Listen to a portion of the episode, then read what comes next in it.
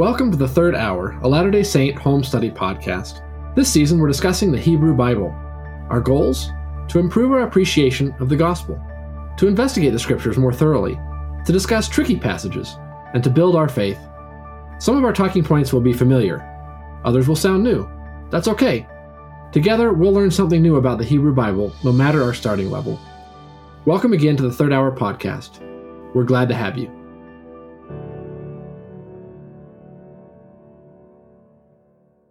Thank you for joining us for episode 19 Wandering. I'm your host, Taylor. Amanda. Andrew. This week we are covering Numbers chapter 10, verse 11 through chapter 22, verse 1. Amanda, you want to tell us what happens in these lovely chapters? So the author says that we start with the Israelites leaving Sinai in perfectly prescribed order, um, only to immediately complain about something. Um, as a consequence, God burns parts of the camp, so Moses talks him down, and now you are familiar with the cycle that the rest of this reading is going to follow, so you can skip ahead. It's just various and assorted complaining, Moses intervening, and God murdering less people than he was originally planning to murder. Um, next, we complain about wanting something other than manna. Moses intercedes by complaining about the complaining, which is apparently fine, and God sends quails. We'll pretend they weren't sent before. Miriam and Aaron then complain about Moses marrying outside the covenant. God curses curses them. Moses intercedes. The entire group gets to Canaan, sends spies. The spies come back and are all, you know what, the land is really great, but there's lots of people and they're kind of scary. Um, and so God says he's going to kill everybody and just start over with a new nation feel like we've invested a really long period of time in this and it seems like disproportionate anger, but okay.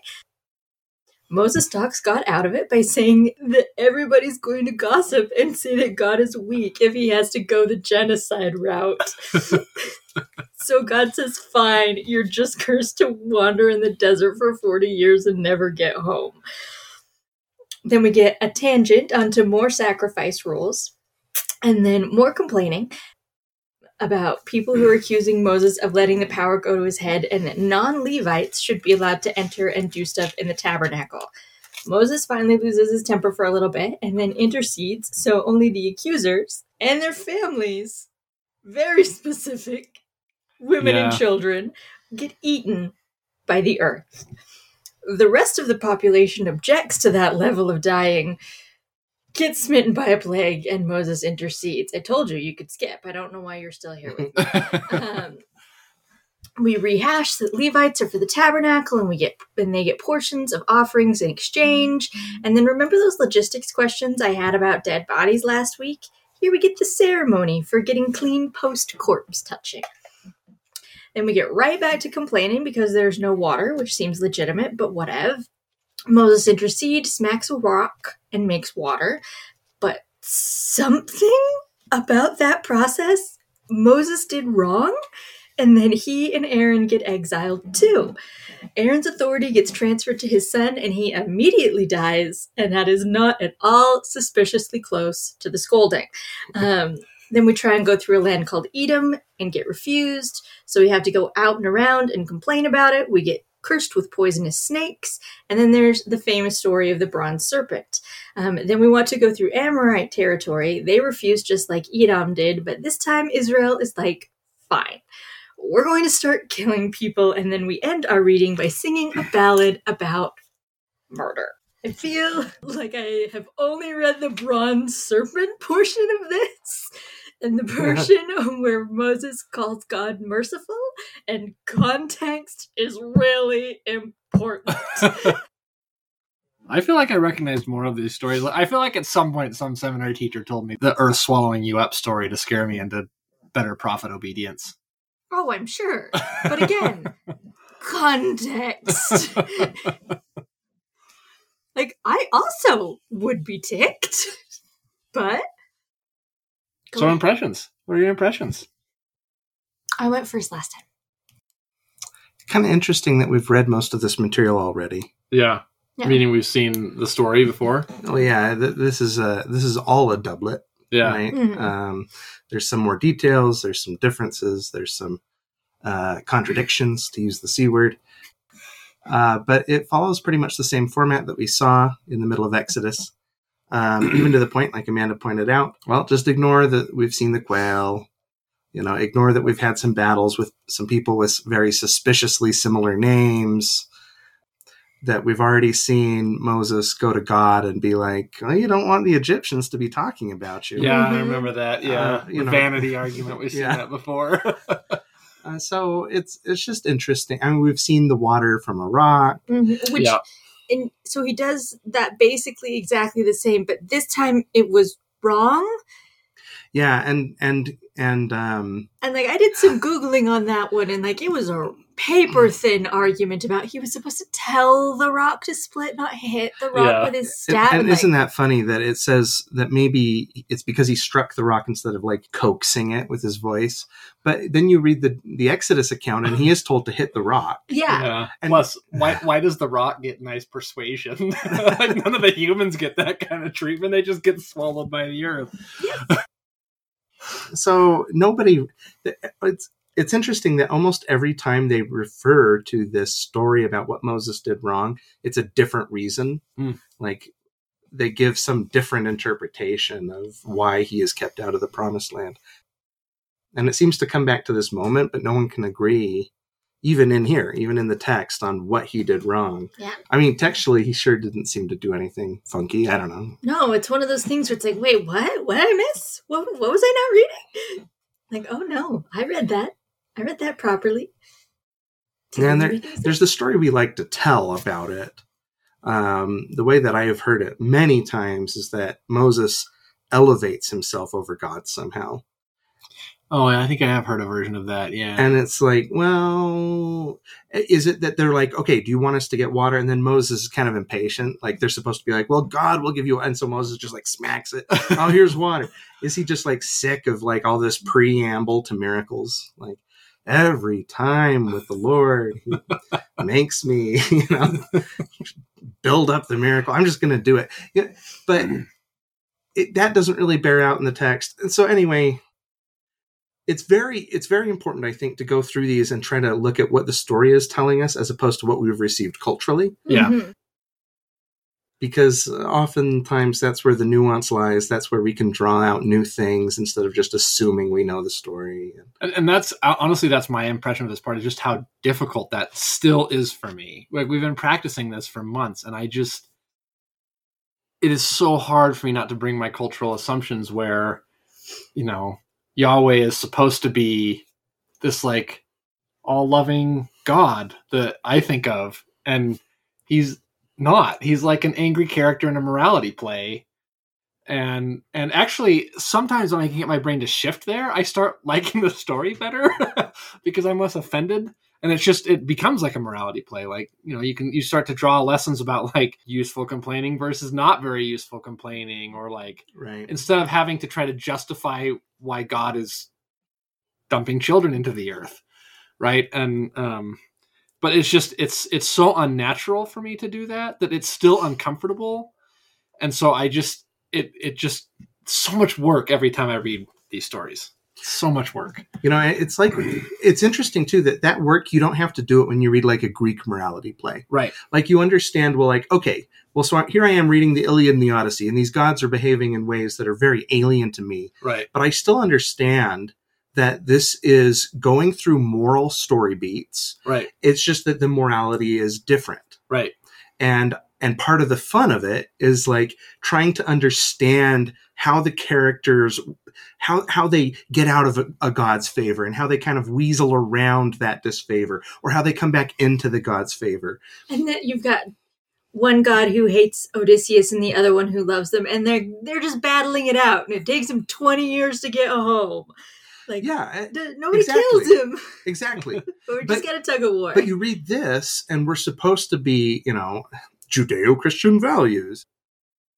Okay, where are they? right Um, right Well, and, like- exactly And and so it's it is important to step out of this, look at this kind of as a foreign myth, the way you would if you read the Iliad or the Odyssey or the Aeneid or any of these other texts, and say what are the characters doing to navigate this very alien morality?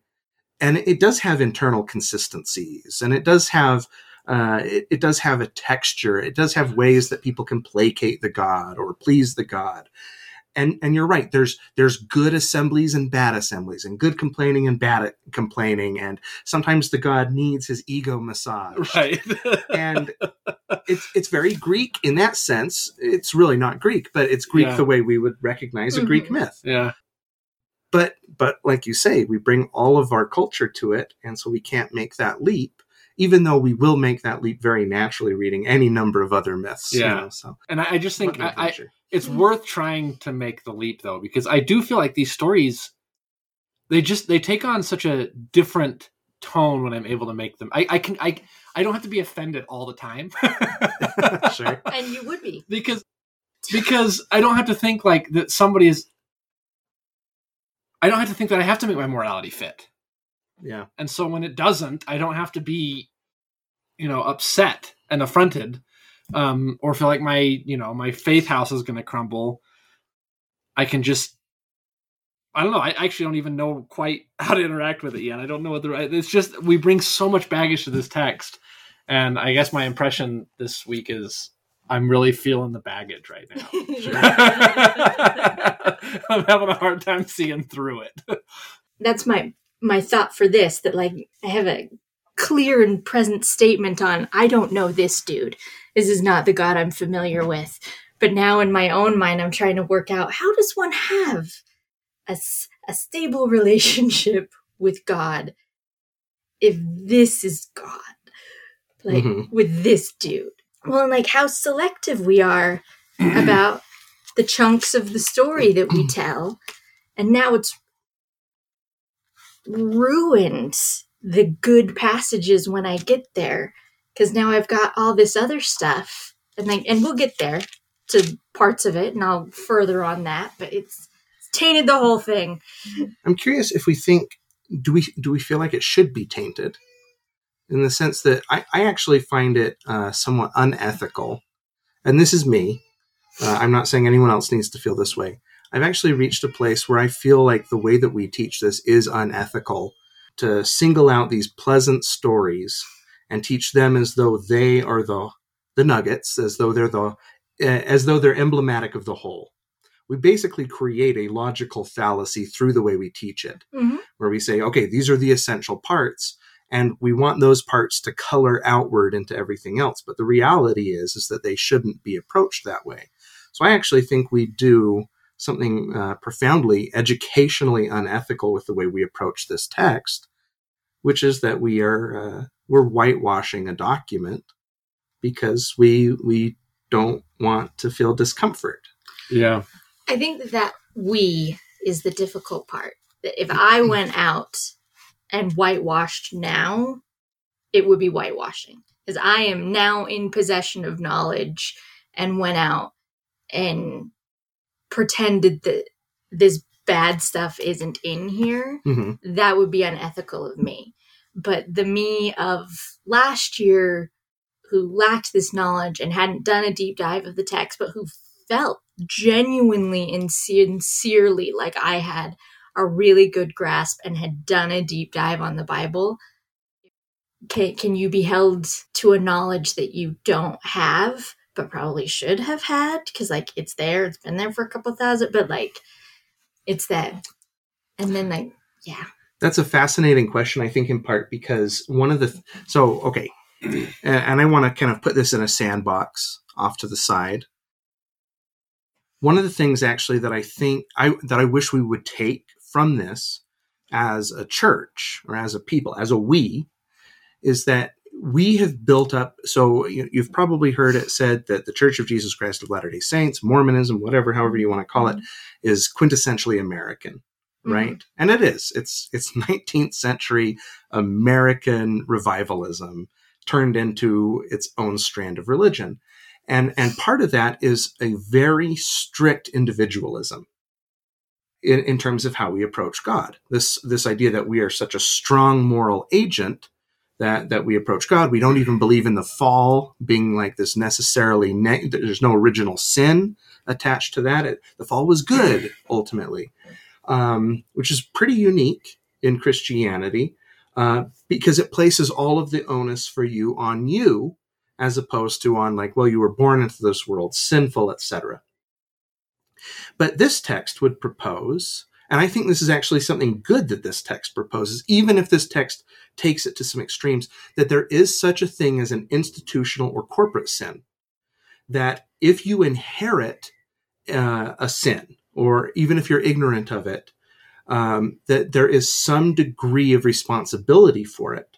And here's why I think that's slightly good is recently, for instance, there's a there's sort of a discussion going on in the church between this idea of should the church how does it remediate say racism in its past the church has had a, a, past that has been full of racism and sexism all sorts of things like that past cough cough sure past cough cough and I would argue that the now is the past, that you can't really approach the now until you can agree on the past in a lot of cases. And, and part of agreeing on what current problems are is looking at the past and identifying those problems. When I feel like we've been instructed by church leaders to approach that, you know, to be, to, to actually try to root out racism. But part of that, to me as a historian, is acknowledging what racism is and maybe the ways it's been handed down to us. But because we're such strong individualists, you start trying to have this conversation in the church, and the reaction of most people is immediate, well, I'm not racist. Well, that's true. You are not responsible for overt racism, but you still come from a tradition that has that history of racism and sexism and other problems, which means, according to this text, and I would say according to most ethics, that you still bear some responsibility for it. Uh, just as you bear some responsibility for the good things that you've inherited you know the, the privileges the cast you, you have parents who gave you a good education gave you good morals a good work ethic you're responsible for that in the same way you are responsible for the cultural that raised you you in part inherit a need to repair that culture now that doesn't mean that you are individually complicit but you are corporately complicit and this text is very clear that there is some sort of corporate sin. Right. Even when you don't know. I mean, it's even very clear about corporate unintentional sin. Mm-hmm. Right. And and this text, we've we've talked previously about festivals, like we've talked about Yom Kippur, where it talks a lot about well, over the year you have accumulated any number of ignorant sins, and so here's a festival that's all about expunging sins you didn't even know you'd made. And ideally, you can see a situation where that becomes a time of personal and national or corporate or church wide or institutional reflection on okay, well, what are we sacrificing for? What are the corporate sins we are expunging? Mm-hmm. And I love that idea. I think it's taken to extreme here. But I actually do wish that our church would uh, fight individualism just a little bit, just push back on it even the slightest bit because to me, it's beautiful when Pope Francis goes to Canada to apologize officially for, for the part that the Catholic Church played in the residential school program. Mm-hmm. To me, that's beautiful because he's acknowledging that, well, you know, did Pope Francis make that happen? Absolutely not. Pope Francis didn't build the residential schools or run them or abuse children and bury them in mass graves. He didn't do that but he's wise enough to understand that as somebody who has benefited from his institution, he also owes responsibility for that institution. And you can't really have it both ways. And to me, this is something that even Jesus is going to talk about. That's Caesar's coin, right? You have benefits. Well, whatever benefits you, you owe some degree of culpability and responsibility to it. It owns you in some way. And so I, I do wish that we would take this uh, very clear expression of that and make it less bloody. but also just acknowledge that it's okay to say that institutionally we have committed some sort of crime against ourselves and against others. And that's natural. All institutions will do that. But the righteous thing is to somehow try to move past it. Uh, there's some sort of reparative element there. Yeah, and and I I think I, I agree with what you're saying. And and I also agree that it really so much of our inability to do that comes back to the way we read this document. Exactly. Mhm. we we can't even deal with this 2000 year old document as it is as it actually is instead of as we wish it were if if something that far removed from us if we can't approach that with some degree of honesty how are you how are we going to approach you know a, a priesthood ban that ended what, not even 50 years ago right? Am i doing my math right? 1978 Yeah. not even Mm. 50 years ago. How can we possibly think we're going to be able to approach that with any degree of honesty when we can't actually read the book of numbers? And um, you know and granted it's a little bloodier in numbers as as uh, horrible as the priesthood ban was we didn't dump any i mean well. Well, then, But- then we enter the realm of is the physical harm done by people being swallowed up by the earth worse than the psychological and spiritual harm of being told that because of your race you are not worthy to access God in this way. yeah Yeah, I mean the number, the way that we approach that always, you know, is to say like, well, no actual violence was done, ignoring the fact that violence has a second dec- definition in the dictionary that we just love to drop. That yes, definition one, physical harm. Definition two is is about internal, emotional, or spiritual traumas. Uh, now, when we say is something like the priesthood ban v- doing violence, of course, we're not saying that it's as bad as you know insert the thing you are trying to use to The to, Holocaust. to yeah to Yeah. squiggle out of culpability yeah Just say it. uh, well i was thinking about like jim crow laws yeah or you know yeah deep south lynchings but it is still doing harm to families and to individuals. Now maybe you object to the word violence. Okay. Well now you're just you're, you're effectively leaning on semantics right. to escape culpability. And this text one of the things i do like about it is if you approach it as a morality play it is not willing to let everybody squirm out of that culpability. Some people will and it's super telling who does and who doesn't Mm. which i really like about the text too. It sure seems like miriam gets comeuppances yeah but but Aaron. not aaron. Yeah, Aaron. yeah. How, I well, not Aaron yet. well yeah. Aaron does eventually but in that in that yeah any, we, we should get to the text. Yeah, anyway but- so i just i'm I, i'm not offering this in any way as an apologetic. Yeah. Okay, I, I'm offering this as a as a way to approach this text and get something that I think is an incredibly relevant lesson yeah that I think even its people didn't quite internalize. I think there's a balance between individual sin and corporate sin. Obviously, right I'm not saying that you should go back to original sin as a model template that has its own problems.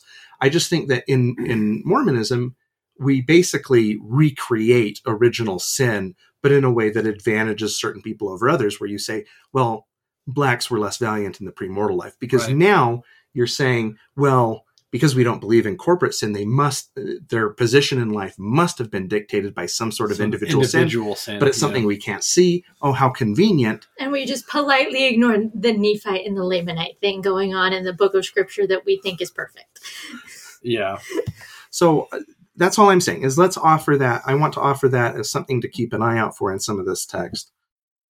Yeah, and, and I think my I just I I personally have a great hope that if we can have more honest conversations about these kinds of things, we can actually root out racism. We can actually like we can do something about these problems. Um, and I, I actually think in some ways one of the gifts of the Old Testament is it gives us a place to start that is close enough to be uncomfortable and actually access some of the real problems we need to deal with, but is far enough that it's a little bit safer of a sandbox to start the conversation in. Yes, absolutely. And I wish that our Come Follow Me materials were even trying Yes, I agree. to have the conversation. Yes, I agree. Well, should we get into the complaining? All right. Let the complaining start. We break camp. Cloud lifts off the tabernacle. It's been 19 days since the census and less than a year after their arrival in the wilderness. hmm I have not been keeping track of the time. No, they say it. oh, right.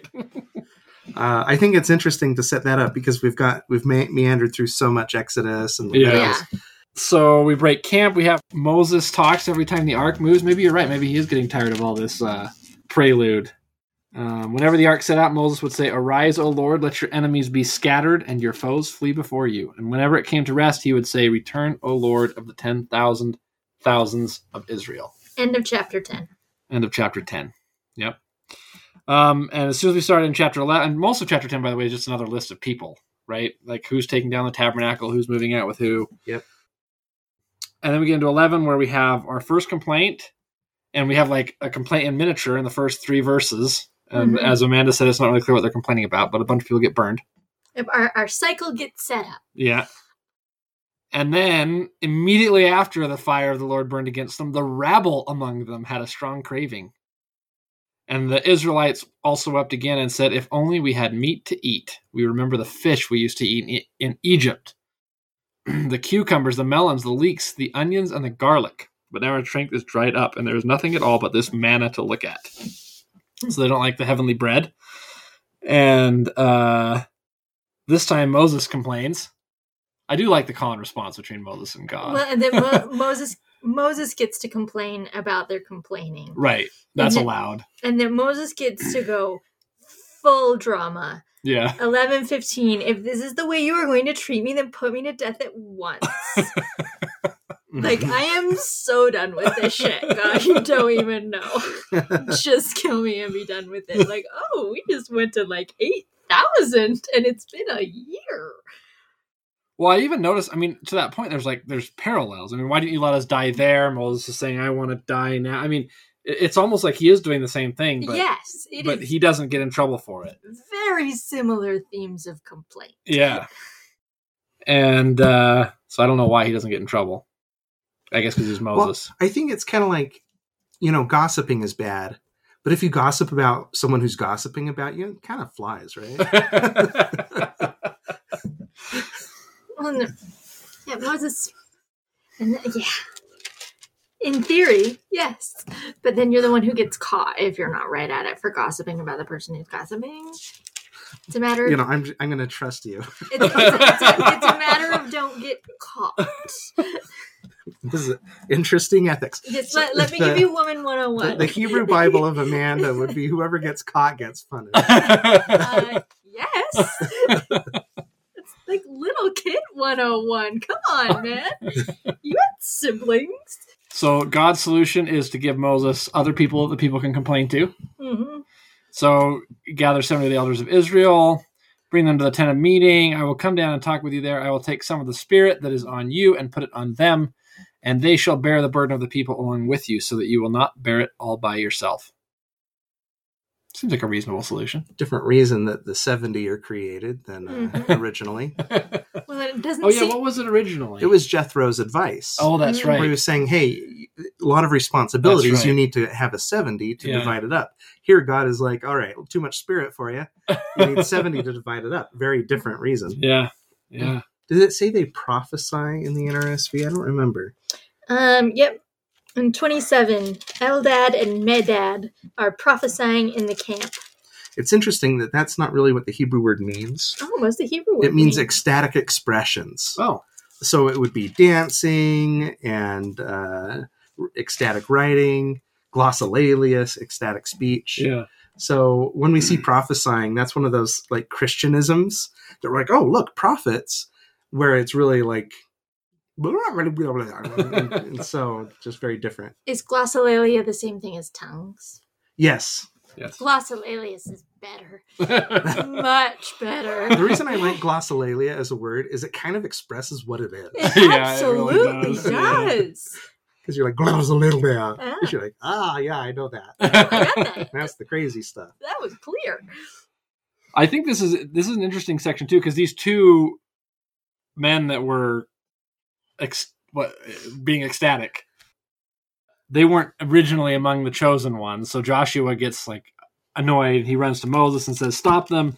But Moses said to him, "Are you jealous for my sake? Would that all the Lord's people were prophets." Is that also a pro? Would that also be translated differently? Yeah, as like a hit and a bet. As one who does Okay. ecstatic stuff. Yeah. And that the Lord would put His Spirit Way on to them. answer in Hebrew, like we, Yeah, yeah, right. The, the infinitive is yeah. hitna bay. so he'd be a hitna bet. Yeah, Got it. Yeah. Sorry. Yeah, I mean, I was with you the first time, you know. I- anyway, so here we get a very democratic version, like everyone should be a prophet, Kind of. which we're going to see get inverted. yeah. Um, But mm, and then the quail come. God's like, I'm going to give you meat until you can't handle it anymore. But then apparently he changes his mind. He just gives them enough to poison them. Yeah, that's kind of interesting. Yeah. What makes you say that? Because last time they didn't get poisoned? Well, yeah, I mean, th- this is so as a doublet, it's a very different Yeah. approach. Yeah. mhm. Um, I mean, it's very so. So this is interesting. This is one of those places where we have what we would call an inclusio. So an inclusio is where we will use a distinctive word in two places to mark a thematic connection. So at the beginning, when it talks about the riffraff, Uh huh. and then at the end, who eats the quail and gets poisoned? It's the riffraff. So it's a deliberate callback. Uh, so all of that intervening stuff is being connected by a distinctive word. What does riffraff mean? So okay, the the theory is that it's probably the non-Israelites Oh. Who were Well, traveling makes with it them. worse. Yeah. Well, and it, the way it phrases it at the beginning of uh, eleven, uh, the rabble among them had a strong craving, and the Israelites also wept again. So it's this Mhm. idea that so the riffraff, whoever they are, the non-Israelites, not a very nice word for them, um, and they they kind of influence some Israelites, and so this poisoning is also uh, an expurgative meant to uh, get rid of Purify. yeah get rid of the riffraff who happen to not be uh, of the right nationality. I just love it when the theories make it better. Mhm. so then uh Miriam and Aaron are going to complain. And this time it's it's not about something general. They're mad about something specific that Moses did. So Moses, I guess, took another wife. What is who, do we understand? What, what do we un- to understand from Cushite woman? What's the Well, okay, so Cushite, some translate it Ethiopian, okay? so it would be a dark-skinned woman Mhm. that we're talking about here. Um, some people have tried to argue that Cushites that it might be referring actually to uh, a, per, a a type of Cushite Midianite, um, and so it could be Zipporah. Oh. that they're complaining that Zipporah is outside what they conceive to be like the family uh, inst- covenant or institution. So we're complaining about this two children in two years after we've left Egypt. Maybe. Yeah. I mean, so if you think about the timeline, remember that he had kind of sent her away Mm-hmm. and then she he met up with her with Jethro in Exodus after coming out of Egypt, which would actually make this timeline work Mm-hmm. because they would have only recently met Zipporah. Oh yeah. So did he take another wife or is this that they're seeing his wife and she's dark skinned? Either way, not a good look. for Aaron and Miriam. Um, but just be aware that that's so there's two very different reads on that. Is it a second wife or is it just Zipporah who happens to be sufficiently foreign that she doesn't look like whatever they are, Israelite? Um, It makes more sense why they're annoyed about it, though, if we do interpret the chapter before of being all the non Israelites were killed. yeah, I mean, if God just purged all the non Israelites because apparently they're ruining the camp, then like Miriam and Aaron going, like, why not Moses' wife? yeah, Also makes some sense. right. Still doesn't make them look good. But then again, God's not looking great in that, in that story either. So Right. Speaking of her, I, I did notice, and I, I think we have to go back a little bit for this, but I wanted to ask, and I'm trying to remember the exact verse, but um, they ask Moses' father-in-law to like be a guide for them, right? Yeah, and it, he has a different. He has a different name. So I was going to ask: Is is am I supposed to understand that to be Jethro or? or y- y- yeah, it could be Jethro. Um, I mean, so Jethro generally has I don't remember three or four different names. So here it's Hildad or something like that. Um, Hobab, Hildad. Can you give me a verse? uh, ten twenty nine. Thank you. Moses said to Hobab, son of Reuel, Well, and in the in other texts, remember his name changed from Reuel Reuel uh, to Jethro. Okay. So he has a bunch of names, I guess. Yeah.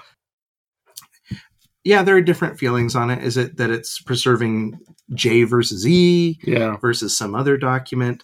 You'll notice in here, for instance, that so we're dealing with two major sources probably, and there's the priestly material, so P, uh, as always being super broad with P because it was probably written over like 200 years. Yeah. different goals and interests.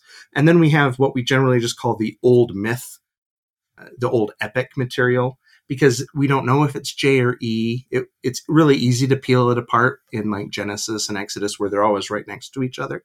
Much harder here, where it has no nothing to put it right next to. So we just say some sort of old epic material. So you have P who P is always listing like the rituals and all the numbers and camps and people. And then old epic material tends to go back into stories about Moses and kind of the things happening in the camp. Um, so it's it's really hard to peel it apart. We just don't know. There you go. It's also different because in the other account, he goes back to Midian, right? Am I remembering that right? He like They're they're near Midian, and Jethro comes out to meet them. Uh-huh. Mhm. Jethro goes back to his people. Um, we're going to see that things don't go quite as well with the Midianites here. Um, okay. but you know um, but some some people who read this in light of like liberation theory do like to glom onto the fact that it seems like the complaining is racial or at least the reason they give for the complaining is racial because they give two totally different reasons within two verses because first it's complaining about the cushite woman whom he has married which may be zipporah Uh. but then verse 2 they say has the lord spoken only through moses has he not spoken through us also so it seems like it might be at root jealousy. Yeah. So, but they use so, but liberation uh, theologian might look at this and say, but the the guys that they used, uh, they really wanted authority and power, but the guys they used was racism, Mhm. and God is very quick to punish that. So this would be an indication that God is not a respecter of persons. Uh, seems a harsh uh, contradiction to the previous chapter. yeah. But ag- Well, but again, we- who's writing riffraff? You know, it, it gets muddled. Yeah. Not a respecter of persons, but we're very specific about which one becomes a leper. Yeah. Yeah. Not a leper. Yeah. So why is uh, Miriam punished, whereas Aaron kind of squirms out of it again? He did so a little while ago with the golden calf, where he's Yeah. like. "Oh, I threw this stuff in the fire, and oh my goodness, look what came I out." get thrown out. Um, so, like we were talking about corporate punishment, here we seem to have very individualized punishments for one person, but very corporate punishments for someone else, where they're allowed to get out of something. Very interesting tension. Mhm. I wonder what what is it about Miriam that makes her get punished, whereas Aaron doesn't. Oh, it's a mystery. Yeah, I could never guess. it's so vague. Maybe she was mouthy and not wearing a hat. there maybe, you go. yeah, maybe. You know, I, I don't want to. Uh, I don't want to guess. So then they send scouts. We've arrived at the promised land. Scouts go in. It's a nice land, flowing with milk and honey, but as Amanda said, scary people. Verse three, back in twelve. Another another big proof Moses didn't write this. Sorry. Oh, Moses was very humble, So either Moses wrote this about himself, which, which is the least humble thing ever. or an author wrote it about him. Anyway, uh, many medieval commentators found this to be a difficult uh, verse. Sorry. No, that's fantastic. Uh, scouts bring the unfavor- They bring this unfavorable report at Steen because it scares everybody. They just they say, "Why couldn't you just let us die in Egypt? Now we're just going to get killed by these people." More complaining. Well, and it's uh, fun complaining because, like, I know logically, it's like I'm assuming a doublet here where they're all, it's that you know they're the Amalekites and they're just you know big, and then we tell the story again and like they're Nephilim at the end of chapter 13. And so like I know it's just a doublet, but like the narrative part of me is that like I can totally see human beings like no, you don't understand how big they were. and then I tell you that they're like a foot taller than I am, which is nothing because I'm short. And then you tell someone and then as like word spreads through the camp, then all of a sudden they're these massive winged creatures Yeah. descend from the Nephilim, and like, Yeah. it's like I know it's not that. That's narratively much more interesting. Well, it could be that. People being people. No, you don't understand. They had wings. Yeah, and by the end, we're grasshoppers. Yes. Of course, Joshua and Caleb say, We can take them. And yeah. You notice they don't actually correct their stupid reports. they don't, they're not like no, they're normal size. yeah, They're uh, they're like ah no, they're there might be a political motive in here where he says like I don't remember how he says it, but he says like this is a land that consumes men or something like that. yeah, It might actually be devours its inhabitants. um, because remember this is the crossroads uh, between great empires. Mm. And uh, everyone in there is pretty much always at war and getting conquered by those great empires and actually it will devour israel eventually yeah, multiple times yeah. so uh, in a way kind of uh Foreshadowing. yeah sort of foreshadowed there Yeah. So, chapter 14, we get a whole bunch of response. Moses and Joshua and Caleb lecture the people. God wants to kill everybody. So, God gets really mad. How long will this people despise me, and how long will they refuse to believe in me in spite of all the signs that I have done among them? I will strike them with pestilence and disinherit them, and I will make of you a nation greater and mightier than they. This is kind of a recurring theme that he's just going to start over with just Moses. i mean this whole thing is probably another doublet Yeah. you might remember god's threatening to make moses the father of a, na- of a new nation Mhm. before moses appealing to god's vanity Yep. um, they battle someone whose name begins with amalek. Mm-hmm. Now they fight Amalekites. Sort of a different outcome this time. yeah. so, how at the beginning I rambled that there are like two parts in this chunk of scripture that I feel like I've gone over before in my life prior to Andrew. and one of them is in verse 18 here in chapter 14.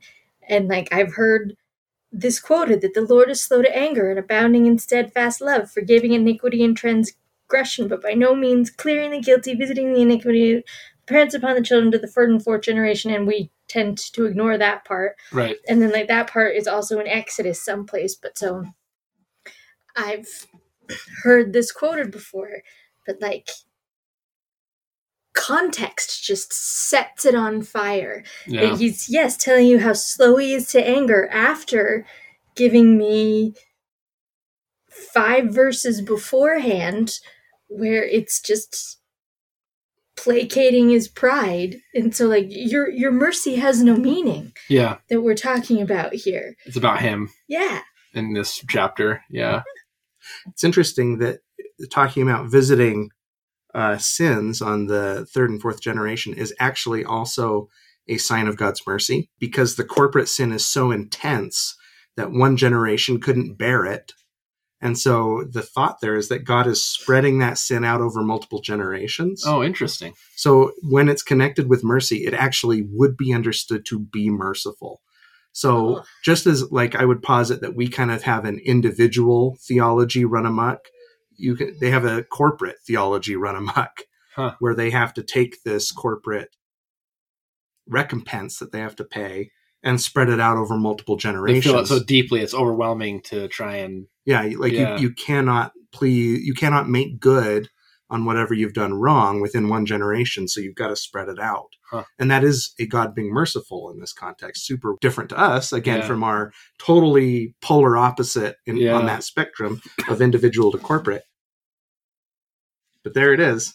but still that's your great display of mercy immediately following the paragraph of everybody's gonna talk about you Yeah. and you're gonna be so Yeah. embarrassed when you go to the god parties on whatever mountain you guys go to the parties at Or even just hearing the Egyptians talk about it. yeah ra's gonna turn up and make fun of you it's gonna be real uncomfortable Oh, it Well, would and- it would be embarrassing. Yeah. Like Ra is like, you ate my snakes, but uh, you couldn't even walk across the desert. yeah yeah, yeah, Yeah, now you it's a good it's a good vanity appeal. Yeah. Yeah. It's it's well well said. So uh he is placated to some extent. And he's just going to make them go back to the wilderness and die a natural death instead of killing them all right there and then and there. Yep, that's nice. And uh, it's interesting that they immediately. I I actually found this part kind of.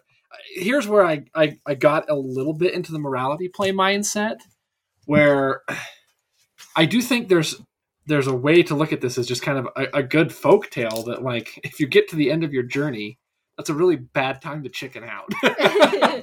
like because all of a sudden you realize like well if i'm not going to go forward like well i'm in the wilderness like there's nowhere to go back to. And it seems like that's what happens to the people. God's like okay fine. The alternative is back into the wilderness and they're all kind of like oh well we want to fight that battle after all. But of course it doesn't go well this time. But again this does also speak to me at like the, the context matters so much because slow to anger you know they didn't need that much persuading like, what if, Moses and Joshua actually had just like sat down with them for a minute and been like, "Look, guys, These are our options. yeah." Egypt is no longer an option. So they lose to the Amalekites. They're driven into Hormah, and then we get an aside about unintentional sin offerings. We've kind of already talked about this. Do we do we want to add much to it? I mean, we've talked about this idea of needing to deal with well, I guess I skipped at the beginning. We get what to add to your burnt offering, ostensibly, so the priests can eat. that's that's what I was understanding from it. But You know, the, many, many people have asked, why is this? You know, this seems like an interjection from yeah, P. it's very random. Like, why did the redactor, whoever the re- priest is, decide? You know what? What they need right now is to hear more about offerings and and the fringes on the garments. But actually, uh, one commentator, Abraham Ibn Ezra, has has said maybe this is meant as a reassurance to the children of the people who are now dying that God's um, that God's attention uh, is going to migrate from the parent generation to them, which I think would be kind of an interest. I I, I think that maybe that's somebody trying to make something fit, but I I think it's a good fit. And and and this particular thing about sacrifice would do that just because it, it shows that God is still interested in their sacrifices. Yeah, that, that God is still there. God is still going to accept your uh, your sacrifices. The fringes on the garments being added, Yeah. like as a as a sign that you're that you have the commandments, that you're under God's eye in a sense. The penalty for violating the Sabbath is not very pleasant, No. um, but but kind of uh, reinforcing to the next generation that they are still important. yeah. So I can buy it. I, I don't think maybe that's why it was redacted in, but I can see how one could get that out of it. Yeah. That's right. We skipped. Excuse me. We skipped over the man collecting sticks on the Sabbath who was stoned. And that's fun. Yeah. And again, everyone's all, what do we do about this? So you're dying for a covenant, for like a law break that nobody knew was a law break, let Yeah. alone mortal sin.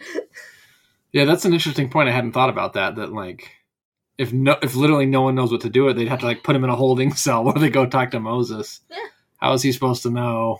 And then, like, you don't get any pass for, oh, nobody knew this one, but next time, yeah. next time. Speaking of harsh punishments, in chapter 16 we get the rebellion of Korah, Dathan, and Abiram, or maybe it's two separate rebellions of It- it- Korah it's two- and Dathan and yeah, Abiram. this is almost certainly two separate accounts that have been very, very awkwardly threaded together.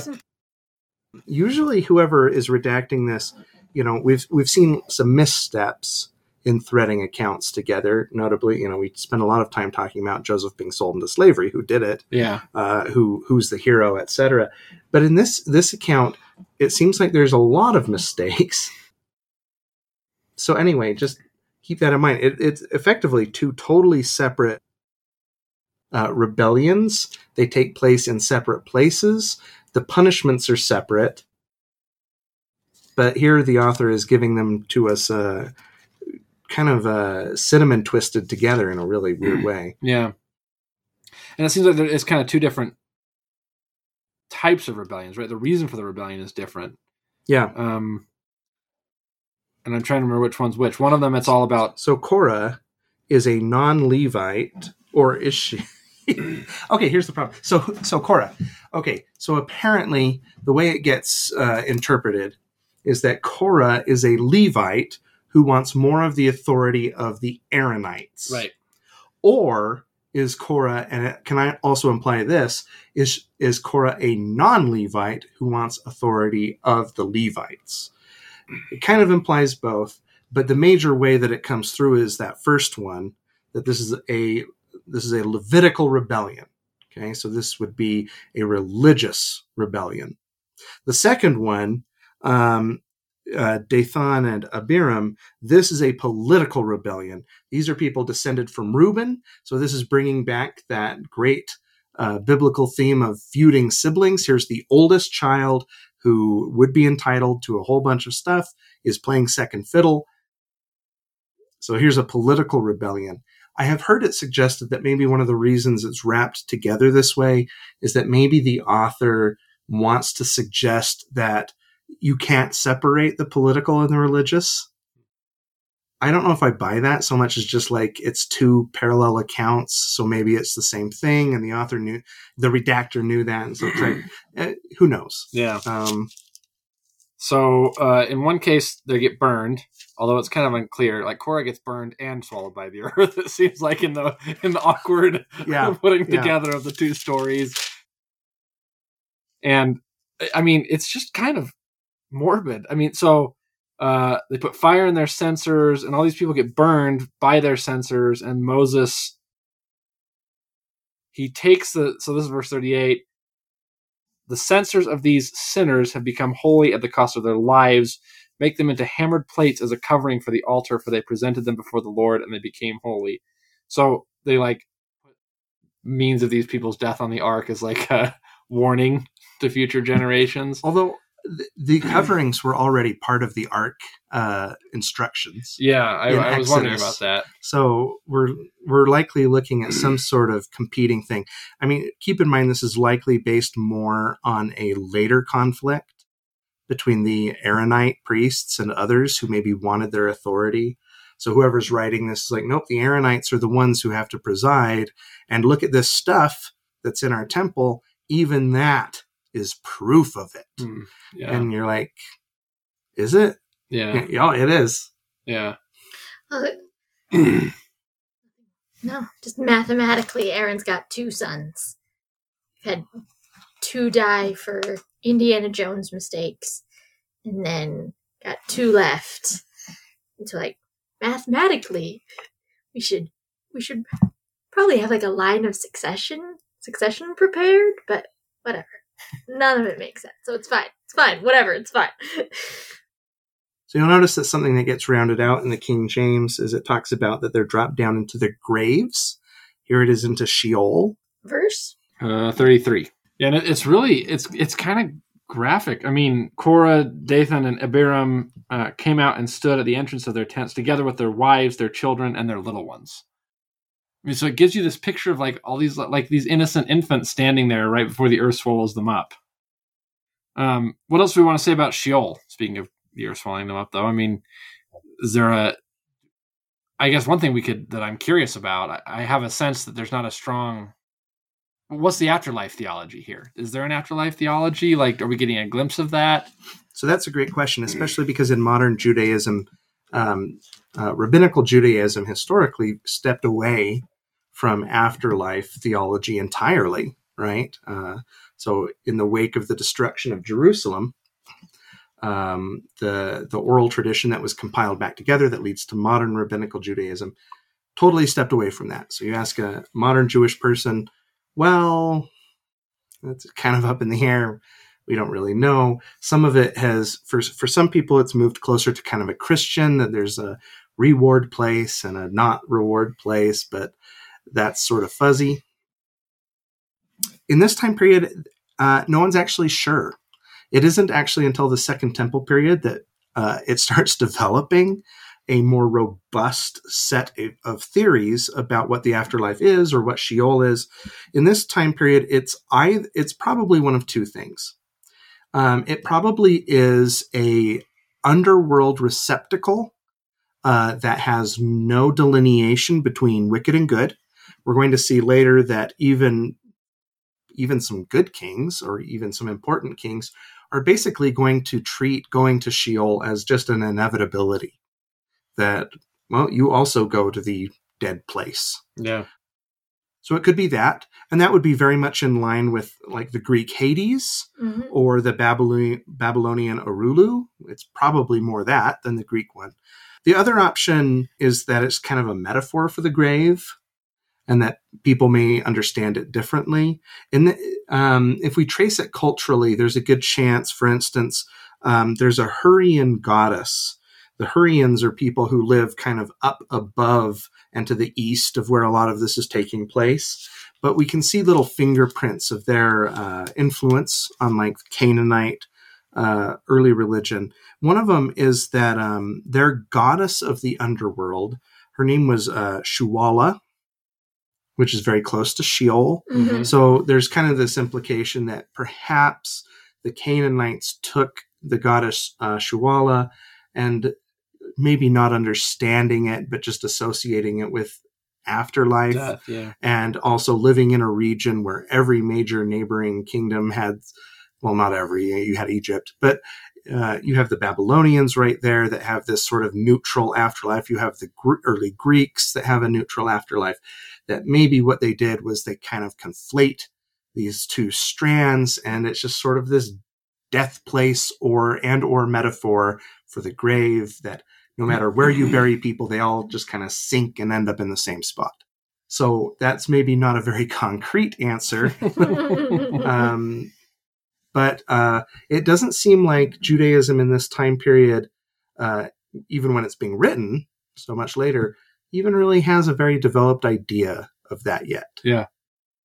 Sorry, that was maybe boring. I No. appreciate that you called it I actually think it was quite interesting. called it the dead place, not the not the bad place, another good place, the dead place. Or the sunken place. There you go.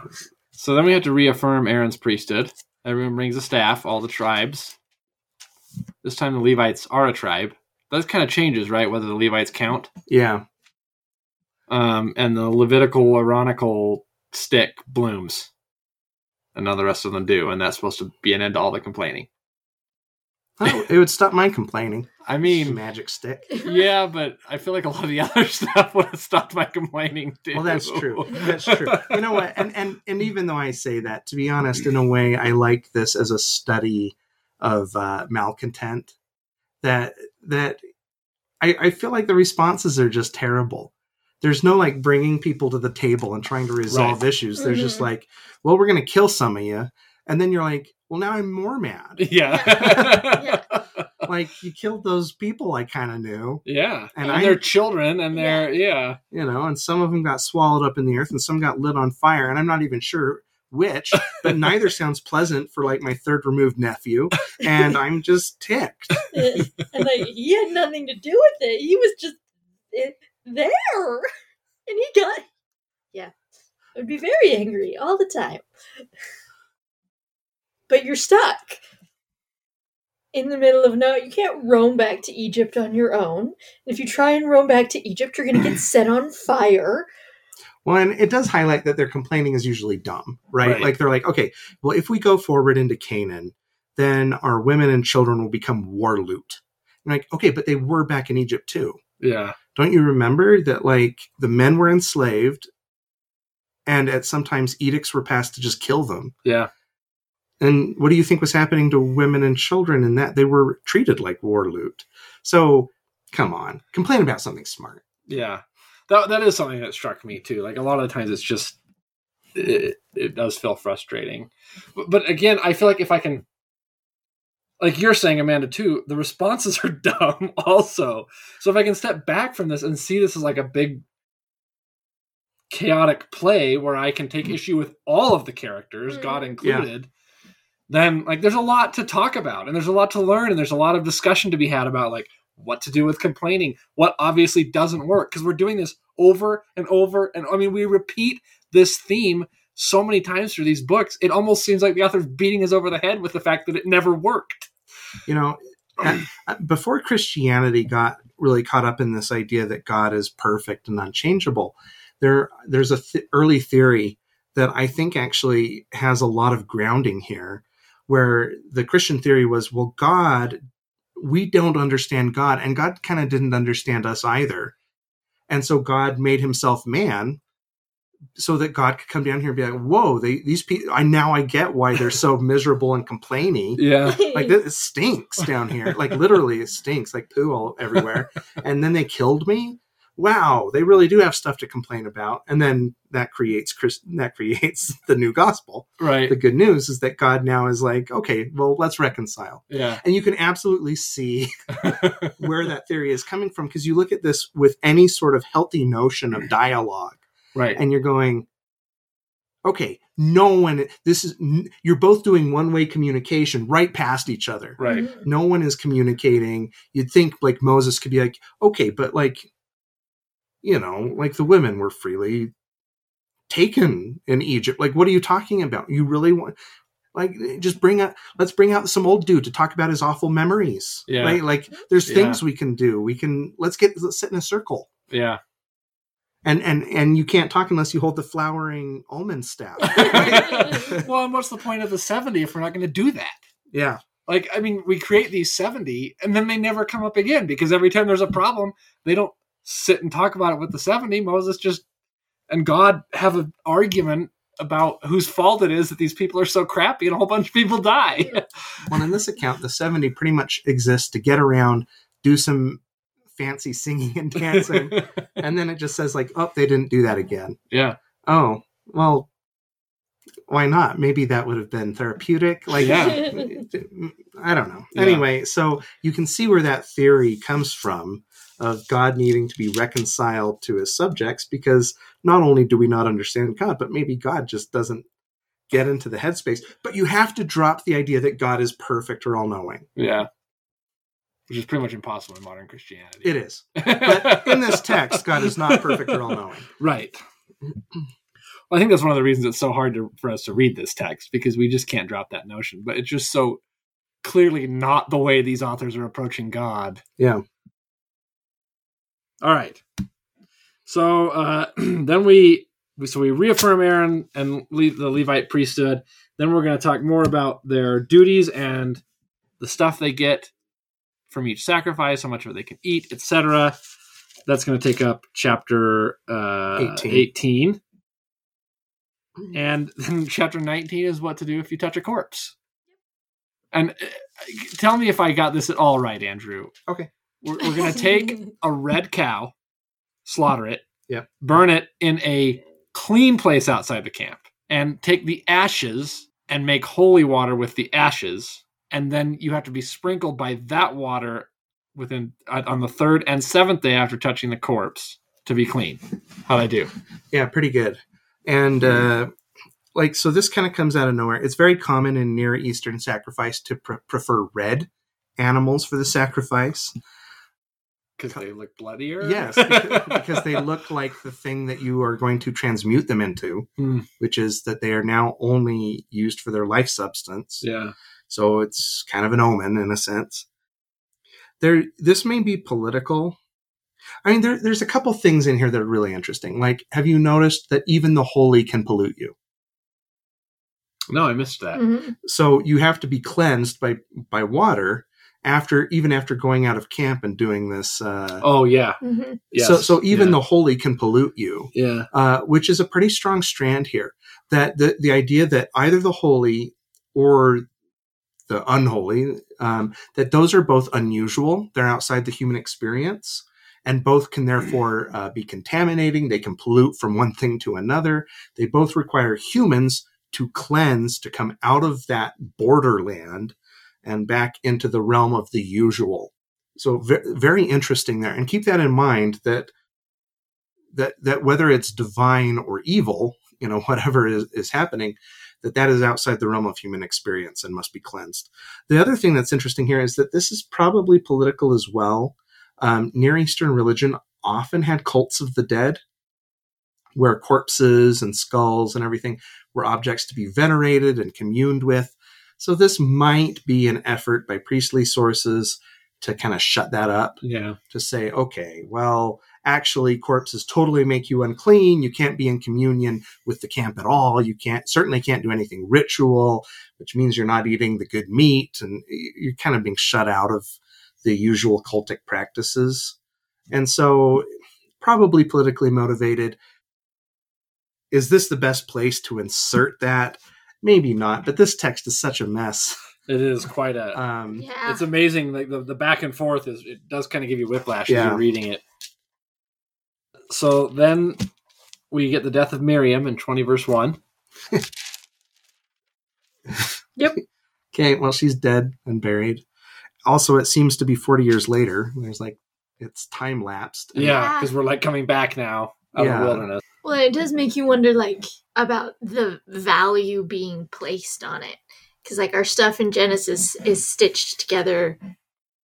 Like, I, you can s- clearly see the lines, but like, your your chunks that go together go together. Yeah. Whereas, like, what the haphazardness of this like yeah were you just like not a, like had we reached the chunk of time where the p in charge of this project was just not as good at it yeah. as the guy who did the first part of this project Yeah, whether it, whether it's talent or care, yeah you can see the sutures in other texts in the Torah, mhm, but in this one, it's like they put a hand on a foot.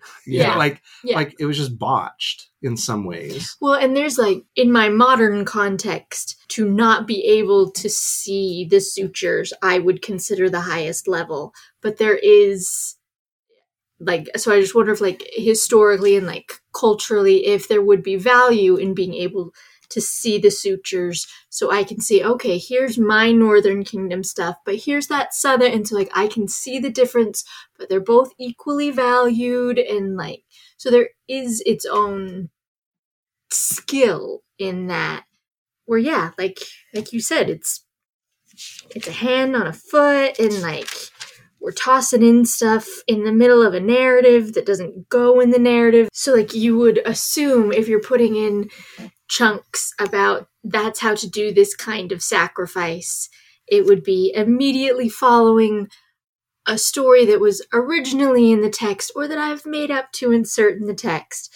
about why it's so important that we figure out how to do the Red Bull sacrifice right here. I have questions to ask this dude about like is it were were you bad at this? Did you care less? Is Like my suspicion is that it's not a function of care so much uh, as one of expediency. That maybe so they're writing, they're preserving some sort of old myth, and but at the same time, whoever is preserving it has very specific challenges to their authority.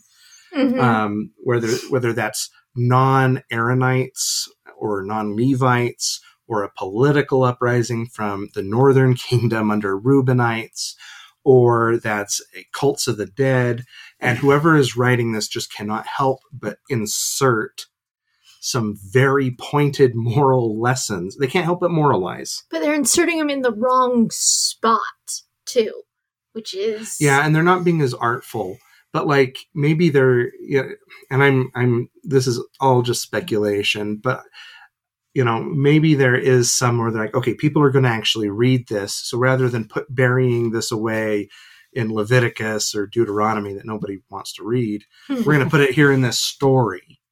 But they don't they don't they don't do good transitions. They don't say like, oh, and then the next generation needed reassurance. So God said to them, here's the, you know, there's none of that connective No. tissue.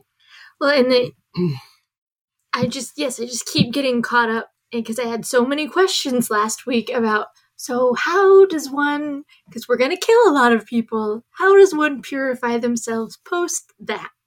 Yeah. And like, so that would have gone really well in last week's reading, or even we're lighting people on fire and we've got plague. We've got a plague in like two chapters. That would go really well.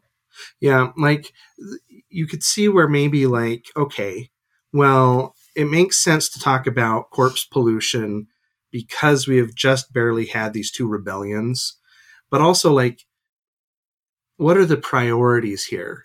So like, but we so we talked about this after reaffirming Aaron and after like having a whole discussion about the entitlements of priests, Mhm. which we're going to see see way later is going to be abused. Oh, how unexpected. I know. Power gets abused. I mean, that's, that's just a constant. Like, like it, it just raises so many questions. But, but it is possible that maybe, maybe they are less artful. You know, maybe they just, maybe they're not as good. Maybe they wake up the next day. You know, they're they're writing this by hand or transposing it or whatever, and they wake up and I forgot to put in the thing about the redhead. Which is, and it's on a scroll, and Yeah. now we gotta. Oh, oh boy. I've got chunks of my dissertation that were in the wrong spot. I feel that. Yeah, and if you did that on a word processor, Yeah. like imagine being like, oh, I got to cut it out of the scroll and stitch it into another part of. I'm not. Ah, It's not for- worth it. Hashem, forgive me. You know. just- They're not, they're going to read this part in 2,000 years anyway. yeah. It's not a highlight. it's the one thesis that actually gets read. so then the people are complaining again. And uh, Moses, we already kind of talked about this. Moses brings water out of the rock the wrong way. hmm Um, do we want to say we? I mean, we talked about it at the beginning. I, I think we hit it pretty well. Do, do we have anything else to add now that we're actually to that part of the text? Aaron dies and gets a bigger funeral. I wonder why that is. yeah. Although, are we sure he died a natural death? Well, if we if we were still in the people sacrificing realm, I thought, oh, we're having an Isaac Like- moment there. yeah, I mean, like how how did Eleazar get consecrated to be a priest? Just you know, just throwing that out there. In, in, A lot of people are saying. well, in, in, in theory, we've moved past the people sacrificing part. Well, not But- really. Yes, yes, that is that's why I said in theory yeah. because the sacrifice of the people in the rebellion made those censors holy. So How, how did Aaron get uh, brought to Mount Hor? Did he walk? yeah. Was he carried? It's I couldn't help wonder that.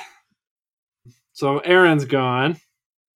And now we're starting to kind of move into Canaan, and this is where we meet Edom. Edom refuses to give passage. Then uh Remember that Edom is the descent of Esau. oh yeah. So when it addresses them as brother, it is literal as well as diplomatic language. There you go. How many generations do you have to go through before that doesn't count anymore? I don't know, sister. um so they're going then they there's like some towns they go through and this time at least it's the people's idea instead of god's idea to destroy utterly but god signs off if you will indeed give this people into our hands this is verse 2 then we will utterly destroy their towns verse 3 the lord listened to the voice of israel and handed over the canaanites and they utterly destroyed them and their towns so the place was called hormah and from there we like get the bronze serpent so now there's poisonous serpents because they complain again. So I mean, this this theme, Yep. they complain again. Now there's brazen. Now there's these poisonous serpents, and Moses gets the brass serpent, uh, made a serpent of bronze and put it upon a pole. And whenever a serpent bit someone, that person would look at the serpent of bronze and live. I feel the need to point out the narrative difference here. Because normally it's the people complain, people start dying. Moses is all, please stop killing them. I'm bored with this now. And then God kills less people than he originally planned. In this instance, people are dying, and in 21 7, the people come to Moses and said, We have sinned by speaking against the Lord and against you pray to the Lord to take the serpents from us. And then Moses intercedes. Well, maybe this generation really is a little quicker on their feet. there you Like, go. It is, it, it is the one distinction Slight in improvement. one distinction in the cycle. Yeah, I'm glad you pointed that out. And then we have some more war we're going to fight. Sihon of the Amorites. I have no idea how to pronounce these names. Oh, and good. Og of Bashan. It's actually pronounced Og. Just kidding. And that brings us to the end of this week's episode. Do you want to? Do we want to say anything about uh, the Amorites or the Bashanites, Um, other than that we're gonna see them again and slaughter them even more? Well, okay, the Moabites. later. There is, there is. Uh, we're going to actually start getting to the point finally, where we're going to have some extra biblical corroboration Oh. of uh, some of these events. So uh, in Moab, we have what we sometimes call the Moabite stone. It's also known as the Mesha Stele. Uh, it is about a king of Moab. Uh, this is dated to about 840 BCE, and it talks about the house of Omri, King Omri. We're going to read about King Omri much later of the Israelites and how the house of Omri has uh, taken over a portion of Moab, but Chemosh, the god of Moab, has allowed them to take it back. And of course, this is uh, this is your usual stele where you know, ah, and we ate them and all that. Mhm. Um, but it it is the earliest extra biblical reference to Yahweh. oh, So uh, that isn't yet, but it, that is this region. okay. Um, So it's not a corroboration of these particular battles, no, but It- it's it, but it is, it's a corroboration more of the king's period, so unified and then divided kingdom period. But but it is in this region. okay.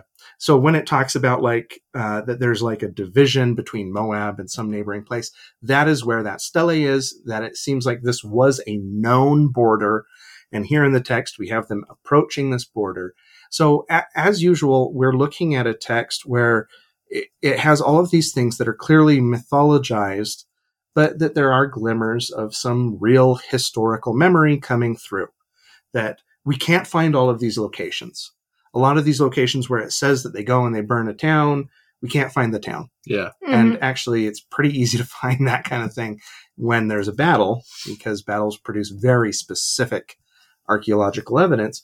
But then we'll have these other little hints where they are referring to concrete places that we know where they are today. We have other uh, corroboration and supporting evidence. So, uh, just as always, uh, it's an exciting endeavor. yeah, and you can see that stele uh, today in the Louvre Nice. Uh, of course you can. because someone stole it. And it was the French. That's, that's a fun narrative distinction. It was the French this time. it's not in the Museum of London. Uh, it's not in the Natural History Museum of London. Surprise. Thank you for joining us on episode 19 of the Third Hour Podcast. We hope you'll come back next week when we will finish the book of oh, Numbers. thank crap.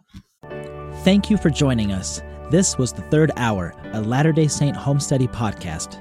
If you felt any impressions or had any comments, we would love to hear them at the third hour podcast.com. We'll see you next time.